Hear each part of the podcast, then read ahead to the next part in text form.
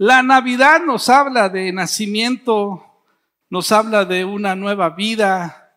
La Navidad nos habla de un nuevo comienzo, nos habla de esperanza y paz, algo que va a empezar. Amén. Eso es Navidad, algo que va a empezar, un nacimiento, un acontecimiento y todos sabemos que el acontecimiento de que Jesús vino al mundo cambió la historia en un antes y un después. Amén. Él es el regalo más grande que tenemos. Y hoy, hoy quiero hablar un poco de eso. De Jesús es el regalo. Jesús es la Navidad que nosotros tenemos que celebrar y disfrutar. Y quiero que vayamos a, Lucas capítulo 2, versículo del 1 al 5, porque nos habla del momento histórico en que Jesús nació. ¿Cuál era la condición espiritual? ¿Cuál era la, la condición económica? ¿Cuál era la condición religiosa? De la nación de Israel en el tiempo en que Jesús nació. Y creo que eso es importante porque nos da una, una idea cómo Dios en medio del caos, cómo Dios en medio de una situación eh, tan, tan falta de su presencia, vino a la persona de Jesús y lo cambió todo. Amén. Lucas capítulo 2 del 1 al 5. Voy a pedir que controlemos ahí a nuestros bebés, por favor. Dice así, en esos días Augusto, el emperador de Roma, decretó que se hiciera un censo en todo el imperio romano. Este fue el primer censo que se hizo cuando Sirineo era gobernador de Siria. Todos regresaron a los pueblos de sus antepasados a fin de inscribirse para el censo. Como José era descendiente de Belén, del rey David, tuvo que ir a Belén de Judea, al antiguo hogar de David Viajó hacia allí desde la aldea de Nazaret de Galilea. Llevó consigo a María, su prometida, cuyo embarazo ya estaba avanzado. Mientras estaban ahí, llegó el momento para que naciera el bebé. María dio a luz a su primer hijo, varón. Lo envolvió en tiras de tela y acostó en un pesebre, porque no había alojamiento disponible para ellos. Wow. La Biblia nos dice que en el tiempo en que Jesús nació, toda Jerusalén Israel estaban bajo el dominio romano. Habían pasado 400 años de, de una sequedad espiritual entre el Antiguo Testamento y el Nuevo Testamento, Malaquías y Mateo, hay un periodo de silencio de 400 años. 400 años donde no hubo una voz profética como la de Edras, como la de Nehemías, como muchos otros que, que hablaron al pueblo de las cosas que Dios tenía para ellos. Y eso trajo una sequedad espiritual terrible. Durante esos 400 años, la nación de Israel había pasado por varios imperios que lo habían sojuzgado, el imperio persa, medo-persa, griego y ahora Roma. E imagínate la condición económica, la condición religiosa en que ellos ya estaban acostumbrados. Era un momento caótico y era un momento de gran sequedad espiritual. Los líderes de la nación, los judíos, los fariseos, habían vuelto las normas morales de Dios en una carga muy pesada, habían transformado los mandamientos de Dios en tradiciones de hombres y en imposiciones que hacía más difícil poder cumplir con los mandamientos de Dios. En ese tiempo de, de, caos espiritual, político, religioso, económico, nació Jesús el Salvador. El, el emperador romano había ordenado que hacer un censo y en, el cual José y María tuvieron que moverse a la ciudad donde eran originarios. Ambos eran originarios de Belén. Por eso es que ellos partieron y fueron a Belén para poderse inscribir, porque ellos eran descendientes de David. Y a través de todos estos hechos se estaba cumpliendo la profecía de que el, el Cristo, el Mesías, iba a nacer de la casa de David. Iban a ser en Belén, Belén de Judá. ¿Sabes qué? Belén tiene parte, somos parte de la historia de Belén. Y quiero, quiero decirte algo que quizás no saben, pero mis abuelos nacieron en Belén. Los abuelos de mi esposa nacieron en Belén. Quizás tú no puedes decir eso, pero permíteme a mí decirlo un poco ah, y verme un poco, un poco chocante, pero espero que indudablemente una herencia especial, pero el acta de nacimiento de mi abuelo dice, nacido en Belén, Palestina, igual que la acta de nacimiento de los padres, de los abuelos de, de Blanca, mi esposa. Así que ambos fueron a Belén a inscribirse para, para poder llevar ese censo y dice que durante el camino eh, María ya estaba lista para dar a luz, ¿sí? Y nació ahí el primer hijo varón y lo acostó en un pesebre. ¡Wow! Hay tantas lecciones que podemos aprender acerca de la Navidad. Hay tantos discursos, tantos sermones que pudiéramos hablar para poder decir lo que realmente significa la Navidad. Y yo quiero eh, eh, eh, traducirlo en cinco enseñanzas que, que podemos ver en la Biblia acerca de este gran acontecimiento que cambió la historia. Amén, iglesia. Así que quiero que tomes notas. Ve cómo en un momento caótico en la historia nace el Salvador del mundo. Ve cómo la influencia de estos cuatro imperios habían transformado las normas y las costumbres quizás de, de muchas familias que habían estado sojuzgadas por, el, por estos imperios y ahora, y ahora eh, el tiempo de silencio donde no hubo una voz que los animara a buscar a Dios Igual que, eh, que sucedió eh, cuando el pueblo estuvo 400 años en Egipto y Dios levantó a un hombre, a Moisés, para ir a libertarlos. Después de 400 años de silencio encontramos ahora también que Dios envía a Jesús a nacer en un pesebre, en un lugar oscuro, para traer salvación y vida a nuestros corazones, iglesia. Así que vamos por estas cinco enseñanzas que aprendemos de la Navidad. Número uno, podemos leer Lucas capítulo 2, versículos 8 al 10. Dice así, esa noche había unos pastores en los campos cercanos que estaban cuidando sus rebaños de, las, de ovejas. De repente apareció entre ellos un ángel del Señor. Y el resplandor de la gloria del Señor los rodeó, los pastores estaban aterrados pero el ángel los tranquilizó y les dijo, no tengan miedo, no tengan miedo, les traigo buenas noticias que darán gran alegría a toda la gente. Amén. Y este primer punto podemos ver cómo la Navidad ocurre en los corazones humildes. Los pastores representaban la escala laboral más baja de, de, de todos los quehaceres que una persona pudiera hacer. Eran los que estaban dispuestos a ganar el salario más pobre, el menor remunerado, para poder trabajar de noche y cuidar a las ovejas. Amén.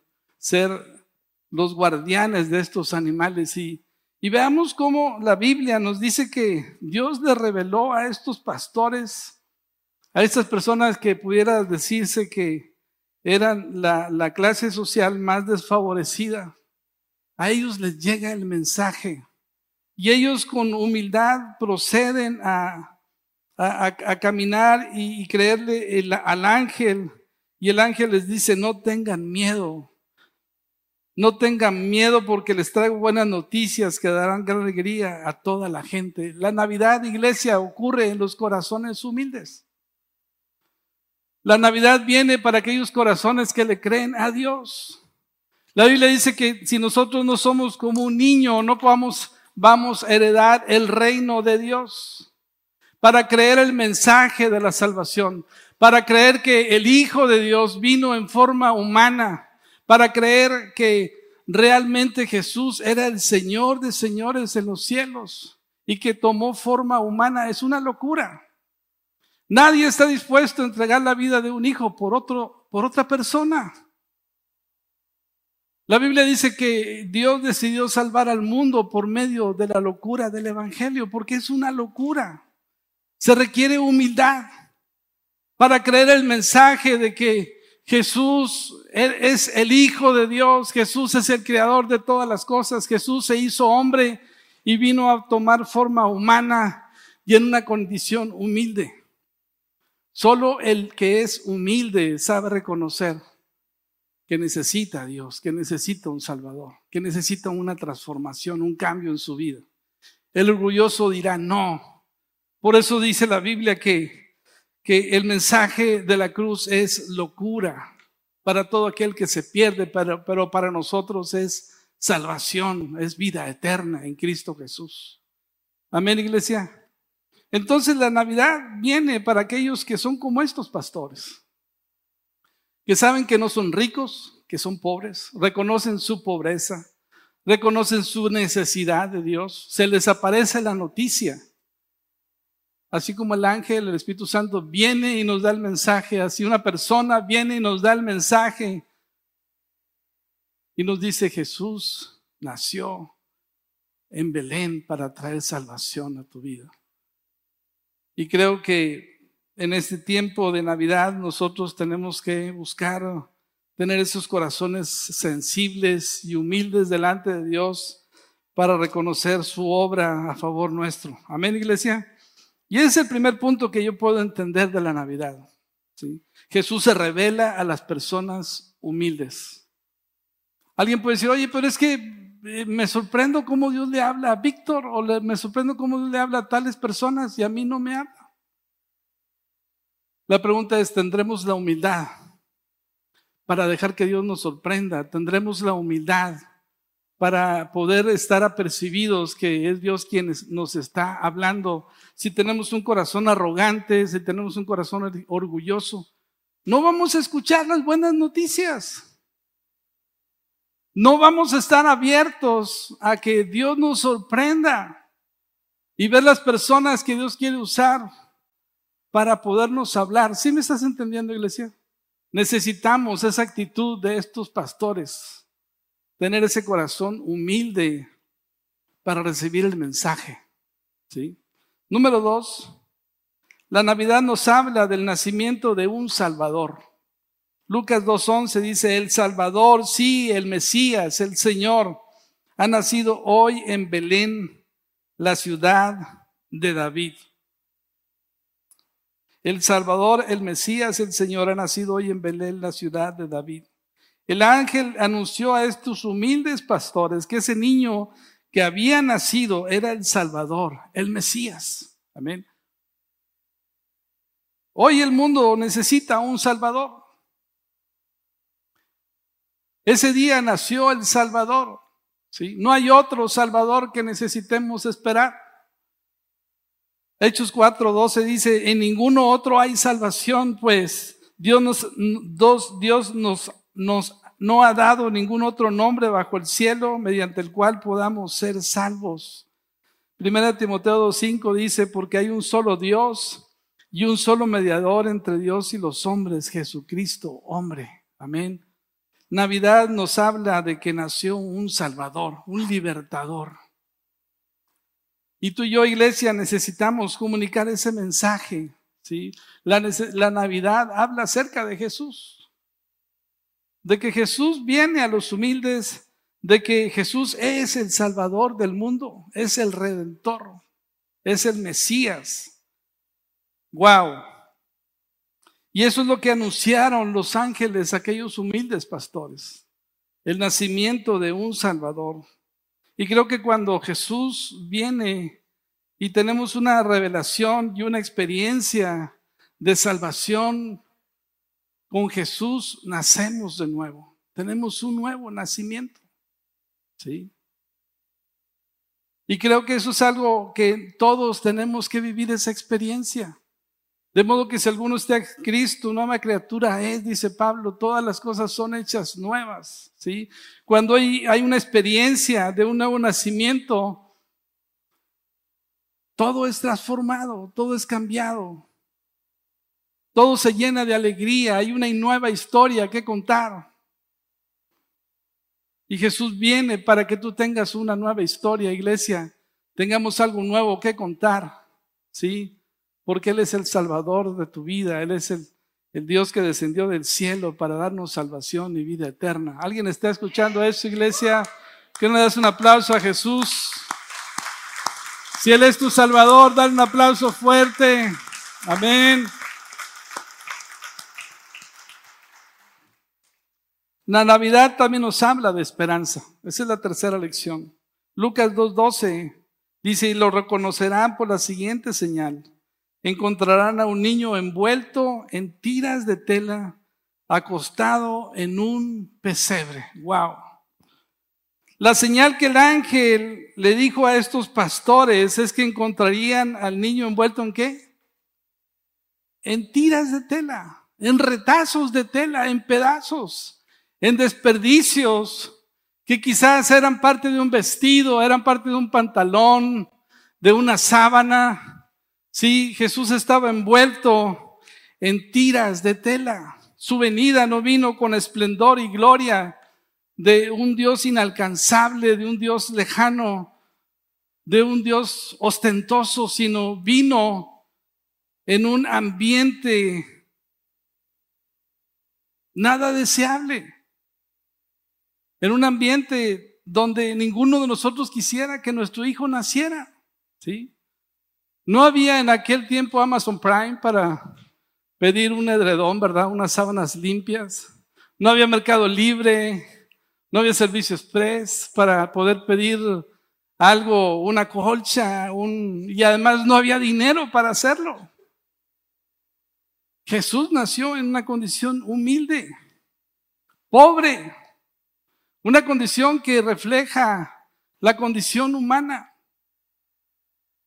Vidas rotas, pedazos de vidas que han sido dañadas, que han sido tocadas, vidas que han sido trituradas. Vidas que quizás dices, pues esto, mi vida no vale nada, como dice la canción, ¿verdad? Pero realmente la condición en que Jesús nació refleja nuestra condición humana. Personas destrozadas, personas, personas que necesitan perdón, personas que no pueden ser aceptas delante de Dios porque ninguna obra nuestra nos puede ganar el privilegio de la salvación vidas transformadas, digo, vidas destruidas que Dios quiere tocar y cambiar, acostado en un pesebre. ¿Sabes que ese pesebre era el lugar donde comían las vacas? Comían los burros, ¿verdad? El hocico de los animales estaba ahí, pues, dale y dale y dale comiendo maíz, comiendo paja. Los que están en ganadería saben lo que estoy hablando. mejor que yo. Pero es un lugar sucio. Sabes que la boca es el lugar más infeccioso que, una que algo puede tener. La mordedura de un animal, la boca de un animal. Hay jugos ahí que se mezclan y hay una suciedad terrible. En medio de esa oscuridad, en medio de esa podredumbre, en medio de esos lienzos de tela nació el Salvador, porque Jesús viene precisamente a visitar nuestra miseria. Nuestra, eso refleja nuestra condición espiritual y para muchos nuestra condición humana también. Vidas que han sido realmente violadas o trastocadas por el pecado donde Dios se hace presente para traer su luz y para traer esperanza, iglesia.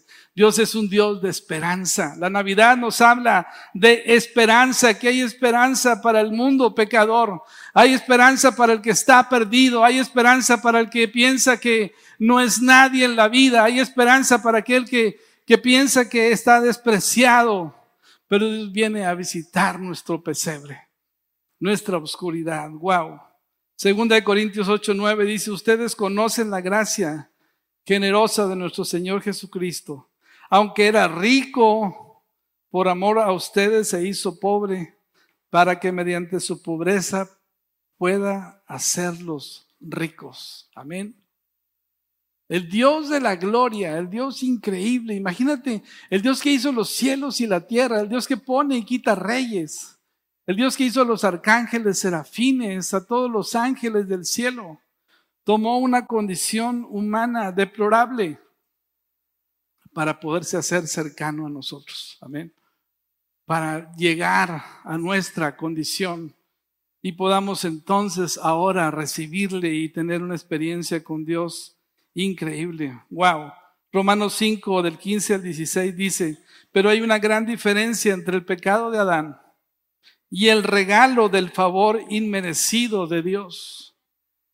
Pues el pecado de un solo hombre, Adán, trajo muerte a muchos, pero aún más grande es la gracia maravillosa de Dios y el regalo de su perdón para muchos por medio de otro hombre, Jesucristo. Y el resultado del regalo del favor inmerecido de Dios es muy diferente de la consecuencia del pecado de ese primer hombre, pues el pecado de Adán llevó a la condenación, pero el regalo de Dios nos lleva a ser declarados justos a los ojos de Dios, a pesar de que somos culpables de muchos pecados. Wow.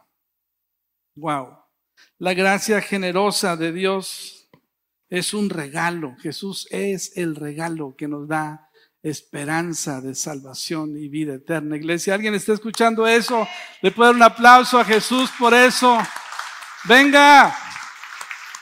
Jesús viene entonces a nuestro sucio pesebre, a nuestra vida pasada, a nuestra vida vieja, a nuestra vida llena de pecado para poderle limpiar y para poder hacer de ahí un lugar lleno de luz. Amén. Lleno de esperanza. Y eso es lo que nos tiene a muchos de nosotros aquí que Dios visitó nuestro pesebre. No tuvimos temor de entregarle a Dios y de dejarle entrar a nuestros lugares más oscuros para que ilumine con su luz y limpie con su sangre. Muchos de nosotros vivimos experiencias del pasado que aún no le hemos abierto nuestro pesebre a Jesús porque sentimos vergüenza y culpabilidad. El, diablo nos ha culpado por situaciones del pasado que aún no estamos dispuestos a mostrarle a Jesús, yo quiero decirte en esta mañana, no tengas temor de mostrarle a Jesús tu pesebre. Muéstrale tu pesebre. Deja que Dios venga a cada lugar oscuro de tu vida. Deja que la luz de Jesús ilumine tu pesebre y cambie esa tristeza en gozo, ese lamento en baile. ¿Por qué? Porque Jesús es la esperanza del mundo. Amén. Y Él te ama con amor eterno. Wow. La Navidad nos habla de paz. Número cuatro. Lucas 2, 13 y 14. De pronto se unió a ese ángel una inmensa multitud. Los ejércitos celestiales que alababan a Dios y decían, Gloria a Dios en los cielos más alto y paz en la tierra para aquellos en quienes Dios se complace. Wow. La Navidad nos habla de paz, nos habla de que un Dios justo y amoroso vino a poner paz entre la enemistad que teníamos con Dios. La Biblia dice que la paga del pecado es muerte, mas la dádiva de Dios es vida eterna. Jesús vino a reconciliar al hombre con Dios a través de su cuerpo, a través de su sangre, para que ya no hubiera más pleito, ya no hubiera más deseos de venganza por el pecado, sino para traer paz entre un Dios justo y amoroso. Amén, iglesia. Él vino para traer la paz con Dios y el hombre. Jesucristo es el medio por el cual tú y yo tenemos paz. Y eso fue gracias a nuestro nacimiento. Por eso la Biblia nos dice, gloria a Dios en los cielos más alto y paz en la tierra.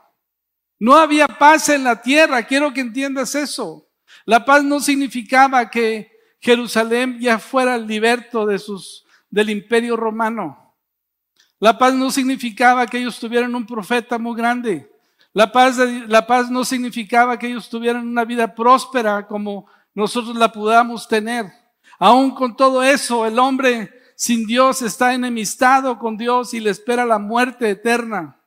Es a través del nacimiento de Jesús en nuestros corazones, recibiéndolo a Él en nuestro pesebre, que nosotros nos ponemos en paz con Dios. Amén.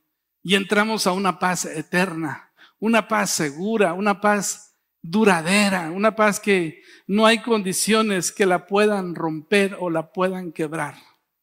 Él vino para traer paz, paz a tu corazón. Amén. Juan 4, 14, 27 les dice, dice lo siguiente, les dejo un regalo, paz en la mente y en el corazón. Y la paz que yo doy es un regalo que el mundo no puede dar. Así que no se angustien ni tengan miedo. Amén. Romanos 5, 1 y 2 dice también, por lo tanto, ya que fuimos declarados justos a los ojos de Dios por medio de la fe, ¿tenemos qué? Paz para con Dios. Paz con Dios gracias a lo que Jesucristo nuestro Señor hizo por nosotros.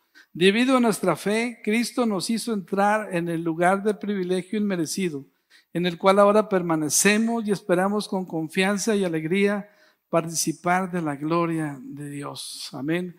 Hay una paz que es un regalo que nosotros tenemos a partir del nacimiento de Jesús en nuestro corazón.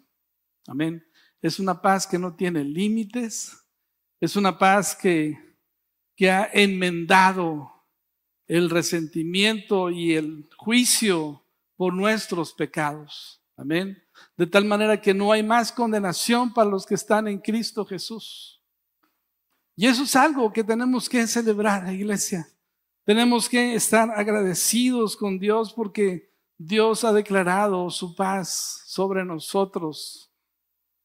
Finalmente, la Navidad nos habla del gran regalo que Dios hizo a la humanidad.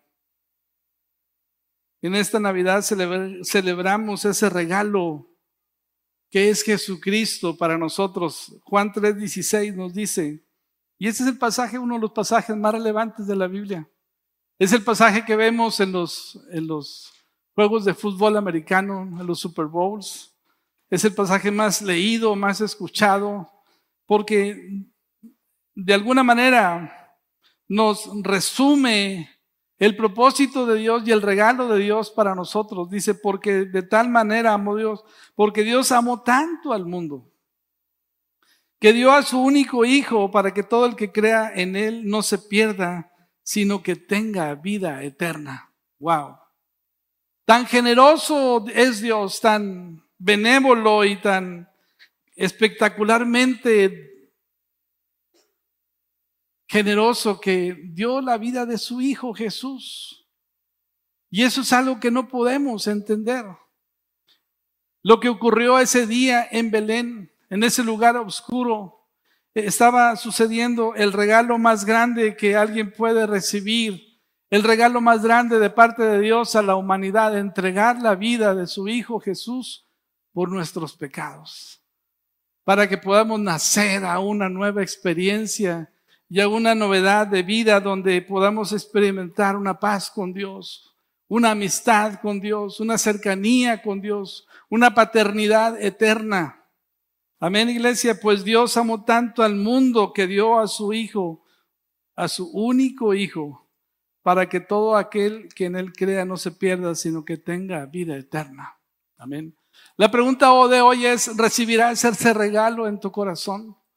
¿O seguirás ignorando la dádiva de Dios que te trae vida eterna y querer vivir tu vida buscando significado alejado de Dios? Sabes que no hay manera de buscar el significado de la vida sacando a Dios de la ecuación. No es posible, porque Dios creó al hombre para que estuviera con él. Y nunca ha habido un plan B, siempre ha sido el mismo plan A. Dios hizo a Adán y a Eva para que estuvieran con él en el Edén. Y Dios ha hecho todo esto posible para que finalmente el propósito de Dios se cumpliera o se cumpla, traer muchos hijos a su gloria. Su plan necio, su plan loco, su plan descabellado de aún estar dispuesto a dar su vida, la vida de su hijo unigénito, tiene el mismo propósito, buscar que las personas tengan un Padre y ese Padre sea el Padre Celestial a través de Jesús. Amén. Hacer familia con nosotros. Por eso no es posible encontrar el significado de la vida, buscar la felicidad, buscar la salvación, no tomando en cuenta a Dios. Es imposible. ¿Cuándo va a pasar? Nunca va a pasar. Aunque dieras tu dinero a los pobres, aunque dieras tu sangre en un lugar de, de transfusión de sangre para enfermos terminales. Nunca va a pasar. Nunca será tan grande tus sacrificios comparados con el sacrificio santo y puro de Jesús. Nunca. Porque ese no tenía un interés, sino simplemente mostrar el gran amor de Dios y un camino para que el hombre pudiera encontrar la paz con Dios. Y es a través del Salvador. Nos ha nacido en Belén hoy un Salvador. No hay muchos Salvadores. Amén. Es Jesucristo el Salvador. Es Jesucristo quien salva. Así que yo te quiero pedir que te pongas de pie y, y podamos hacer una oración hoy. Sé que son muchas cosas las que te he hablado hoy, pero quiero decirte que estos cinco lecciones tú puedes compartir y escoger una de ellas en tu noche de, de Navidad con tu familia. Amén. Quizás en la cena de Navidad puedas agarrar una pequeña porción de estos cinco puntos y puedas comunicar en ese lugar, en esa comida, en ese lugar de fiesta, a Jesús, el autor de la Navidad. Jesús es el autor de la Navidad, iglesia. Amén. No son los regalos, Jesús es el regalo. Amén. Jesús es el regalo enviado por Dios para nosotros y eso nos llena de alegría y de entusiasmo. Padre, en el nombre de Jesús, ¿por qué levantas tus manos, iglesia? Si aún no has reconocido a Jesús como el Señor de tu vida, tu Salvador, hoy es el día de salvación. Hoy es el día en que puedes permitirle a Dios nacer de nuevo. Puedes permitirle que esa Navidad se experimente ahora en, en un corazón, en un corazón necesitado de un Salvador. Si ese es tu caso, puedes levantar tu mano y decirle, Jesús, hoy te reconozco en mi vida como mi Salvador personal. Tú no sabes el tiempo que la vida nos dará. Tú no sabes el tiempo en que Jesús determinará nuestros días en la tierra. Dios sí lo sabe, pero tú no lo sabes. Y hoy es el día en que Dios te da la oportunidad de que le entregues su vida a Jesús. Dile al Señor, te entrego mi vida, Jesús. Te entrego mi corazón, Padre. Gracias porque tú eres el autor de la Navidad, Señor. Tu nacimiento, Señor, trajo un cambio y una transformación a este mundo necesitado de perdón. Y a través de las generaciones durante dos mil años, diferentes generaciones han disfrutado de darte, de entregarte su vida a ti, Señor. Tú has, transformado la vida de esas generaciones, de esas personas en el pasado. Y hoy quieres transformar la nuestra, nuestra generación. Padre, en el nombre de Jesús te damos gracias por tu nacimiento. Dile a Dios, te damos gracias por tu nacimiento que trajo esperanza a mi vida. Te doy gracias, Señor, por este nacimiento tuyo, que hoy tiene efecto, Señor, en lo espiritual, en lo material, en todo, Señor, en mi vida. Padre, te entrego mi corazón. Tú eres el único Salvador. Te bendecimos y queremos, Señor, que vivas en nuestro corazón. Hoy, Padre, pedimos que tengamos paz con Dios. Pedimos que tengamos paz con Dios, Señor, con ese Dios bueno y justo, Señor. En el nombre de Cristo Jesús, Señor. Amén y amén. Que le regales un aplauso a Jesús, iglesia. Venga.